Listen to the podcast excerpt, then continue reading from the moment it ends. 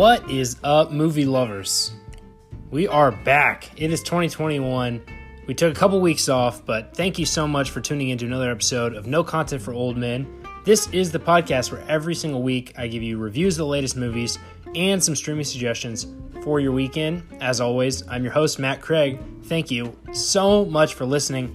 This week, I, I, I'm kind of wiping some egg off my face for publishing my best movies of 2020 over 75 movies on the list, and not a single one of them was Sound of Metal, which really should have been firmly in my top 10. So this week we're going to be gushing over the Riz Ahmed uh, movie about a drummer gone deaf. and if that doesn't sound intriguing, we got my review coming up in a minute. Plus, of course, the regular streaming recommendations. This week I saw Sylvie's Love and Wonder Woman 1984 which I could say I had a very different reaction to than Sound of Metal. Plus, uh, some additions on Netflix coming The Cool Hand Luke and The Girl with the Dragon Tattoo. So it's a packed episode. We're back, 2021. Thank you, as always, for listening. Sometimes a movie delights. Sometimes a movie disappoints. Sometimes a movie can even impress, as in the layered brilliance of Mank or the poignant incisiveness of Mangrove but rarely does a movie totally take your breath away, as it did in Darius Marder's directorial debut, Sound of Metal. The totality of the viewing experience is akin to a run on the emotional treadmill, but moment to moment, the story forges such unexpected paths that one cannot possibly anticipate where it's headed, leaving the viewer vulnerable to blindside attacks that produce both triumph and despair. Each rise and fall draws us deeper into the psyche of protagonist Ruben, a drummer in a metal band whose sudden hearing loss throws his life into chaos. The powerful effect of silence is wielded just the right amount, more for perspective than as a gimmick in something like A Quiet Place, which needed it to carry the movie. Still, as one might expect, this is a very, very interior film, and much of it takes place inside of Ruben's head. We aren't granted access to his thoughts exactly, but the subtle yet masterful performance of Riz Ahmed broadcasts the full spectrum of human emotions across his face and in the way he interacts with those around him.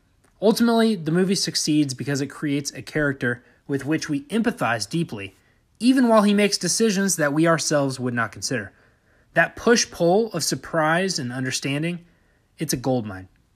Along for the ride is Ruben's girlfriend Lou, the band's lead singer, colored in with a worthy performance by Olivia Cooke, who I've had particular fandom for since Me and Earl and the Dying Girl, which, if you haven't seen that movie, you will cry. A lesser movie would have used the Lou character only as a backstop to bounce everything back to the protagonist, but here she gets an arc of her own, which intertwines with Ruben's without being wholly dependent on him.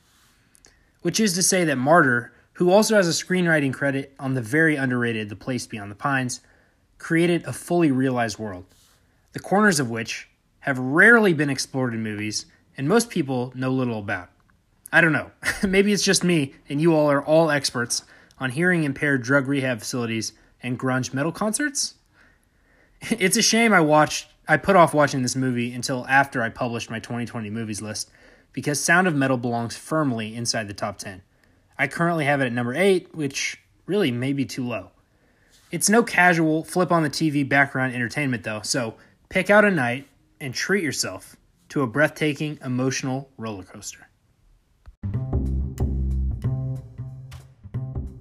Okay, new year, same format. Something new, something old, and something to stream every single week for you guys. This week's I got two something news. First one is on Amazon Prime and it's called Sylvie's Love. Now, I'm a sucker for old school production design, particularly when the gauzy studio backlots of LA stand in for the gritty streets of New York, just as they did in the romantic comedies of old. This was a particularly interesting case for me because the movie not only stars but was produced by former Pro Bowl NFL cornerback, and I will butcher his name, Nnamdi Asomugha. He's a wholly capable romantic lead here and managed to wrangle a pretty impressive cast. You got Tessa Thompson in the lead female role, also Eva Longoria. I don't know if that counts as being an elite actress, but she's at least a big name. And briefly, Lance Reddick, who is awesome in every every single thing he's in. The story beats are pretty well worn here. for fans of the genre. You got careerism versus relationships, art versus commerce, but it's yet one more reminder of how the simple perspective shift toward telling black stories can breathe fresh air and fresh life into tired tales. Second up this week, I'm talking about Wonder Woman 1984. It's on HBO Max. Movie? No. This is an incomprehensible piece of brand management that manages to not even deliver on the promise of fun, diversionary entertainment. Unless you're the type that's susceptible to whimsy and follows every plot MacGuffin with the attention of goldfish. Your favorite movies probably include something like Star Wars The Rise of Skywalker. That will do little to stop Warner Brothers from rushing another sequel into production because the corporate overlords at AT&T demand it and because Gal Gadot is the type of cinematic force of nature that must be harnessed on the big screen. I recently heard her compared to Arnold Schwarzenegger and honestly, I don't hate it.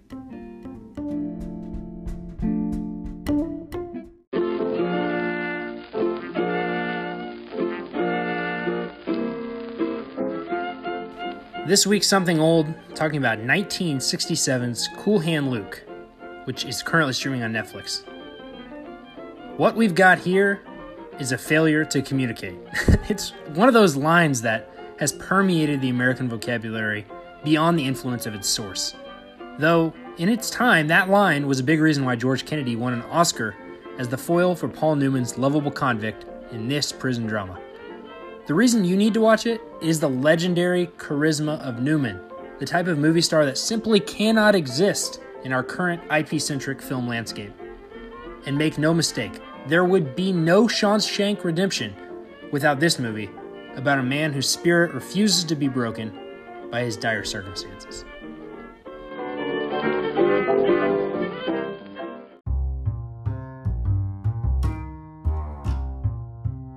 Something to stream this week. I'm talking about The Girl with the Dragon Tattoo. It is a star studded 2011 David Fincher thriller, and it was another one of these recent Netflix additions. Bottom line, you need to watch every David Fincher movie. This one is dark, it's graphic, it's downright brutal to watch at times, but it's also an expertly crafted mystery, loaded with suspense and propped up by magnetic performances in seemingly every role. You got Daniel Craig as a detective, unfortunately without his Knives Out accent, Rooney Mara as a hacker, and Christopher Plummer as Patriarch, another Knives Out precursor. You got Stellan Skarsgård, Robin Wright, and no less than half a dozen the oh that guy's. Nobody is more detailed and precise in craft than Fincher, and that attention to detail always translate and translates into a wholly engrossing experience on screen.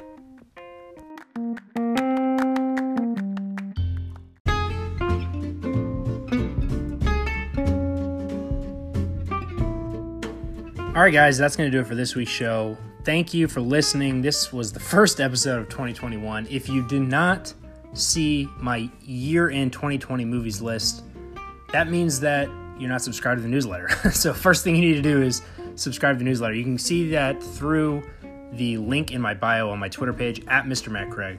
Sign up for the newsletter. It might get moved over uh, to a different service coming soon, but it will you will be on the list if you sign up then, and from there you can see my best movies of 2020. Every 2020 release that I ranked, one through 75, and unfortunately, again, Sound of Metal will not be at the top, nor will Wonder Woman be at the very bottom. but everything else is on there, uh, so you guys want to check that one out.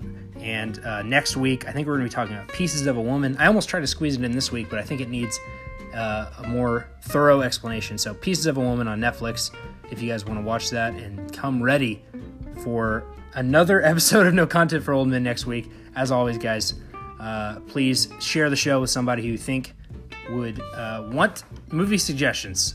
And as for you, I'll see you next Friday. Until then, I guess I'll see you at the movies.